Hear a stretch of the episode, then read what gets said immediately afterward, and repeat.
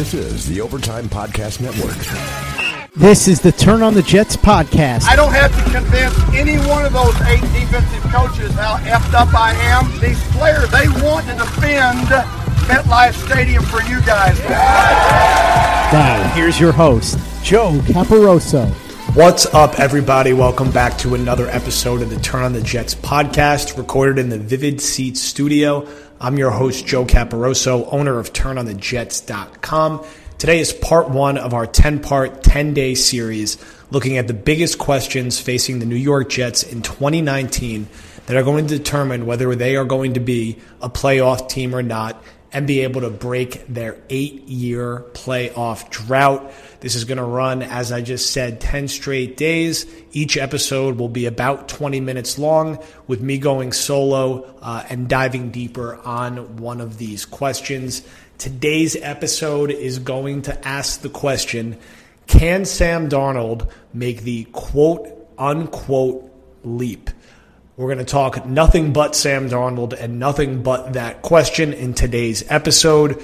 Quick reminder to use promo code OVERTIME in the Vivid Seats mobile app to save up to $100 on all ticket purchases, first time customers only.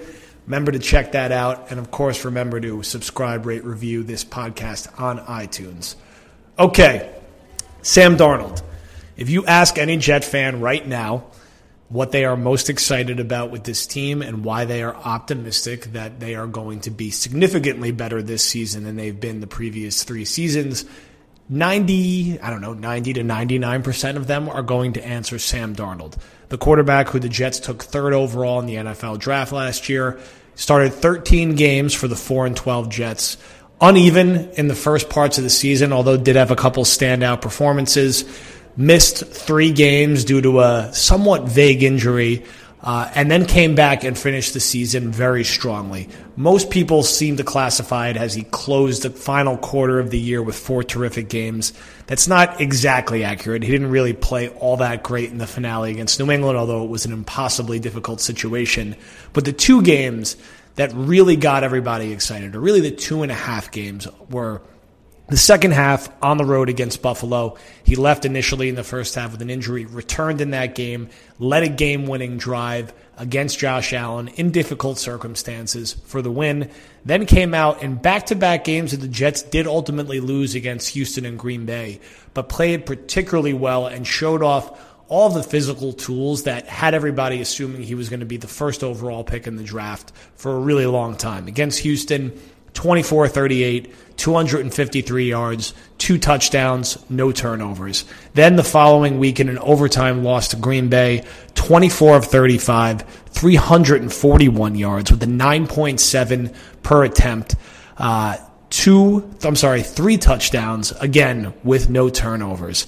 Uh, those two games and the second half against Buffalo are really the bulk of why everybody is so excited about this guy who was 21 last year as a starter, potential going forward in year two.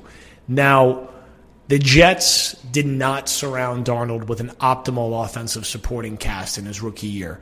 For large chunks of his season, his starting running back was Elijah McGuire, and the backup running back was Trenton Cannon. Two guys who very well may not get a single carry this season for the Jets or for any NFL team. Uh, there were weeks where his top receivers were Andre Roberts, who was predominantly a kick returner, uh, Jermaine Kearse, who looked very much over the hill in the slot.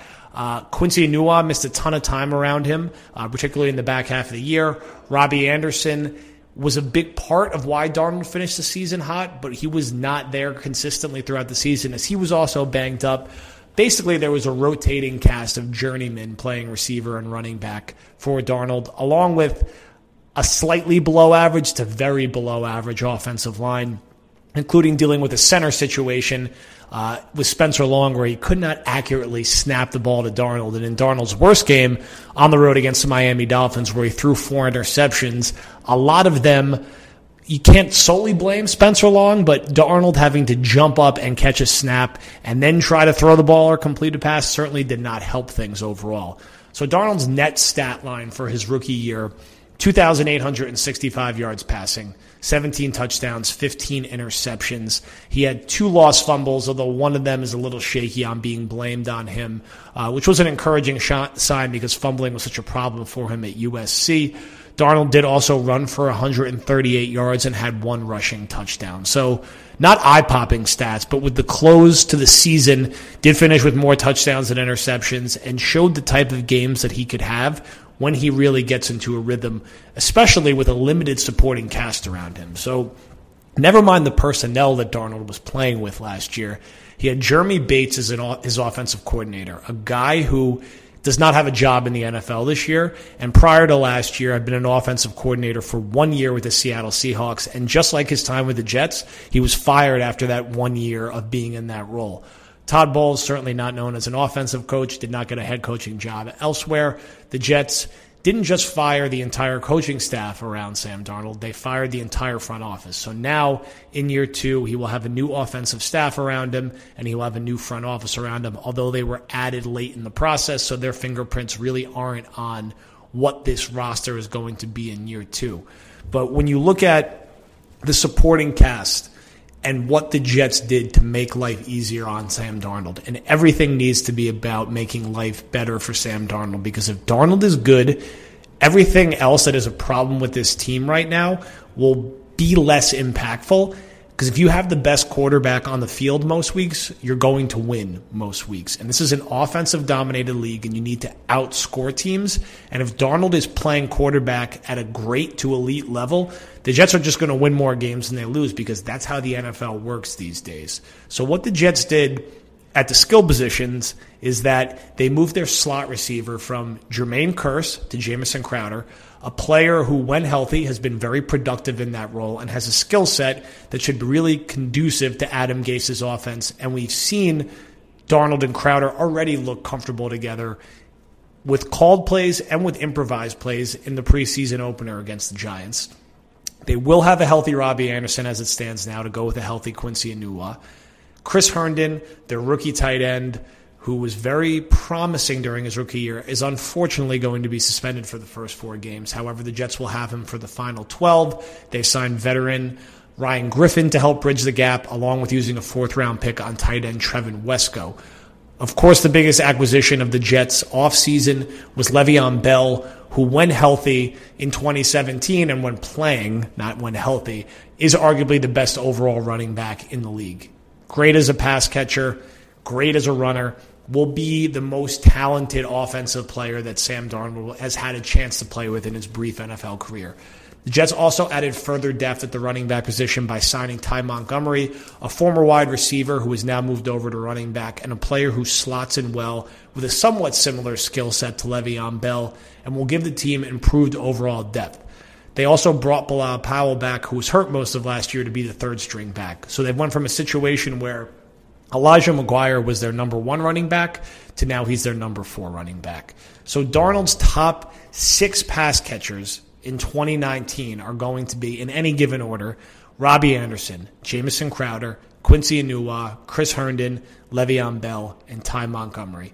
There were times last season where his top six pass catching options were Jermaine Kearse, Andre Roberts, Deontay Burnett, Elijah McGuire, Trenton Cannon, and then either Chris Herndon or Robbie Anderson, uh, if both of them were healthy at the same time.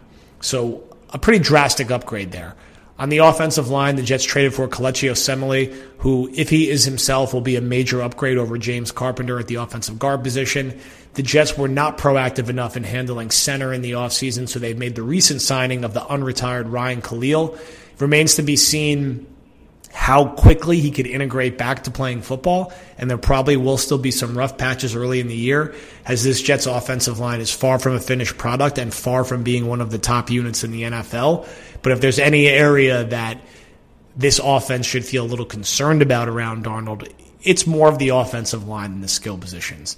Now, as a play caller, Darnold will be getting Adam Gase now. He, even though he's the head coach, he will basically be the de facto offensive coordinator. I don't think anybody's excited about Gase bringing Dowell Loggains along as the official offensive coordinator, but it will be Gase who is calling the plays. And for whatever problems you have with Gase, and I was not personally a fan of the hiring, he should be a very substantial upgrade over Jeremy Bates as a play caller if he is going to stick with calling the plays week to week.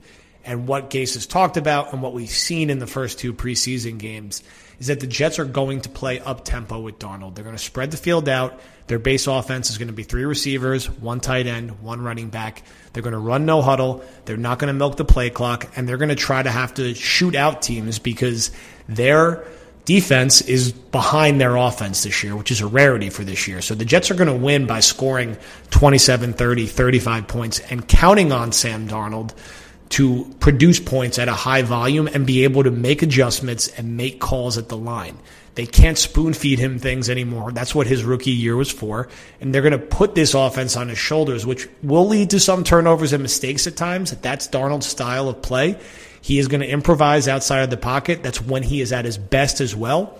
But he is never going to be someone who does not take chances and does not have any turnovers. He has to be able to cancel out the turnovers by big plays he can make offensively. And if everybody is healthy and everybody plays to their expectations, there is no reason to expect that this Jets offense won't make a substantial leap over where they were at last year because there's just going to be significantly more talent out there. There's again that top 6 pass catching options is better than most people give them credit for and is a strong enough supporting cast around Darnold where he should be able to make a fairly sizable leap. And if Darnold makes that quote unquote leap, the concerns on the offensive line, if the Jets can be smart about having quick releases, getting him outside the pocket, should not mitigate the high volume of points that they should be able to score, which will hopefully help cancel out some of the concerns on the defense. Now, when we talk about the quote unquote leap. We're talking about things that we've seen recently from quarterbacks like Jared Goff and Carson Wentz. Guys who were a little inconsistent at times in their rookie year and then came on very strong in their second year. You look at Jared Goff, he started seven games his rookie year. Darnold started 13, but he was a player who was 0 7, five touchdowns to seven interceptions, uh, and was completing about 54% of his passes. In year two, he jumped up to 28 touchdowns with seven interceptions, completing 62% of his passes, and was 11 and 4 as a starter. Also improved his yards per attempt from 5.3 to 8. Carson Wentz, his rookie year, somewhat comparable to Darnold. Played 16 games instead of 13, went 7 and 9, completed 62% of his passes with 16 touchdowns to 14 interceptions and a 6.2 yards per attempt. His second year prior to getting injured, and this was over uh, 12 games or so, uh, Wentz goes 33 touchdowns to 7 interceptions with a big jump in his yards per attempt, uh, going from 5.7 to 8.3. Completion percentage did stay above 60 before he was obviously injured. Wentz was arguably the front runner for an MVP candidate before he went down with an injury, and of course, Nick Foles took over and ultimately led the Eagles to the Super Bowl. These were not just minor jumps, but seismic jumps that carried the Rams and the Eagles into being legitimate contenders in the second year of playing for these quarterbacks.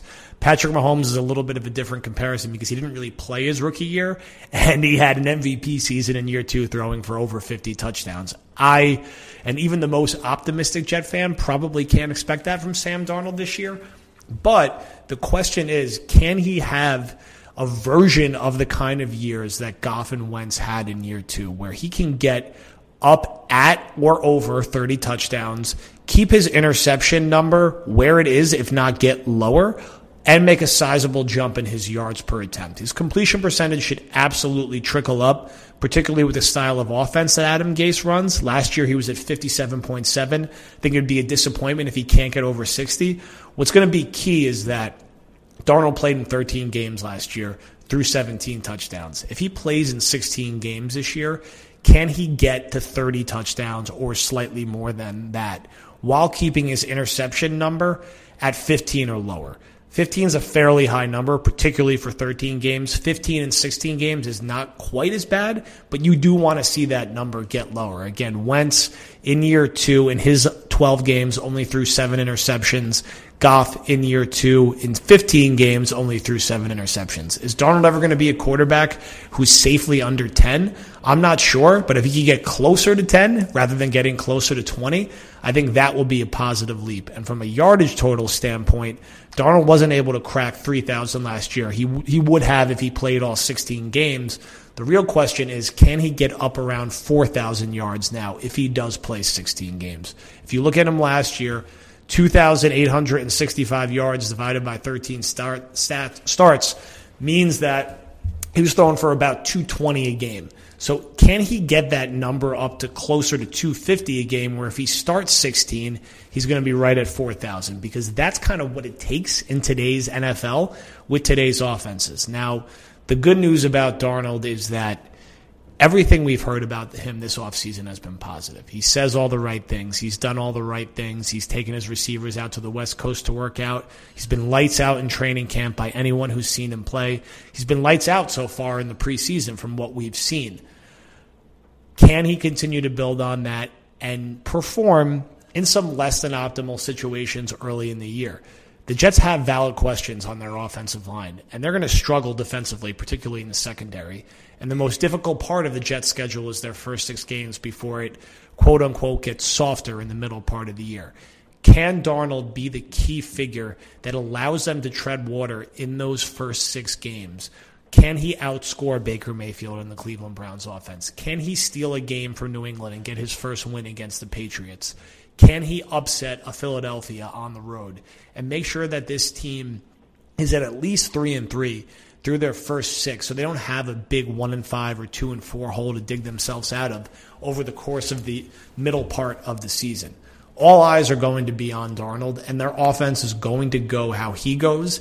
And Gase having a strong working relationship with Darnold and getting the most out of him is going to be the main thing that's going to make or break his tenure with this with the team because his record overall is shaky. He did get some production comparatively out of Ryan Tannehill. Darnold's a much more talented player. Gase never played with tempo in Miami, but the theory is that he did that because he wasn't confident about his talent level of his quarterback or his supporting cast. That should not be an issue here. We don't have any indications from the preseason that it's going to be an issue. But when push comes to shove and the Jets defense is allowing a lot of points and Darnold is taking a few hits here or there, will Gase keep his foot on the gas and allow Darnold to still operate a hurry up with a spread offense and allow him to make some decisions and checks and audibles at the line rather than trying to be stubborn and put everything on himself and saying it has to be his way or the highway. Donald has the talent to be a franchise quarterback in the NFL. He has not proven he can be yet. There's been flashes of it. Jet fans have every right to be overly excited about his talent level and believe that he can be quote unquote the guy, but it has not been proven yet. And for Darnold to take the necessary step in year two, for the Jets to be a legitimate playoff playoff contender, He's going to need to hit 30 touchdowns, which is 13 more than he had last year, and he's going to need to be right in spitting distance of 4,000 yards, which is almost 1,000 more yards than he had last year. All of that while increasing his completion percentage from 57 to at least 60, if not 61 or 62, and keeping his turnover number flat, if not getting lower. He had 17 turn- total turnovers last year. The Jets need that number to not increase at all, even though he plays in three more games this year. And of course, they need him to stay healthy because if Darnold does not stay healthy, then none of this stuff really matters because the Jets are not going anywhere with Trevor Siemian at quarterback. It's Darnold or bust for this team. And Darnold is so important to this franchise long term that while, in my perspective, the only barometer for success in the NFL is winning and winning more games than you're losing. But if the Jets go 8 and 8 next year and Sam Darnold is flat out great and you know what? They had one of the best offenses in the league, but their defense was just so so bad they couldn't overcome it, and they lost some close games and went eight and eight. There's still a way to saying that 2019 was a success if Darnold made that big of a leap. Now, you would hope if he makes that big of a leap, everyone is, else is able to do enough. Uh, to sustain them being a playoff team, but Donald is the most important person in this organization right now. And if he could reach that threshold, the Jets do have a very real chance, thanks to the division that they're in, that they could win nine or 10 games and legitimately be a playoff team in his second year. And if that happens, a lot more things are going to fall into the line for this franchise and this organization. And we're going to find out pretty fast because Buffalo, for some of their flaws, has one of the better defenses in the NFL. Cleveland in week two is likely to have one of the better defenses in the NFL. And New England in week three in New England is New England, and they are the team to beat, not just in the AFC East, not just in the AFC, but in the NFL. So we'll know right away how much Sam Darnold has progressed, and hopefully it's far enough to allow the Jets to be a serious contender in 2019.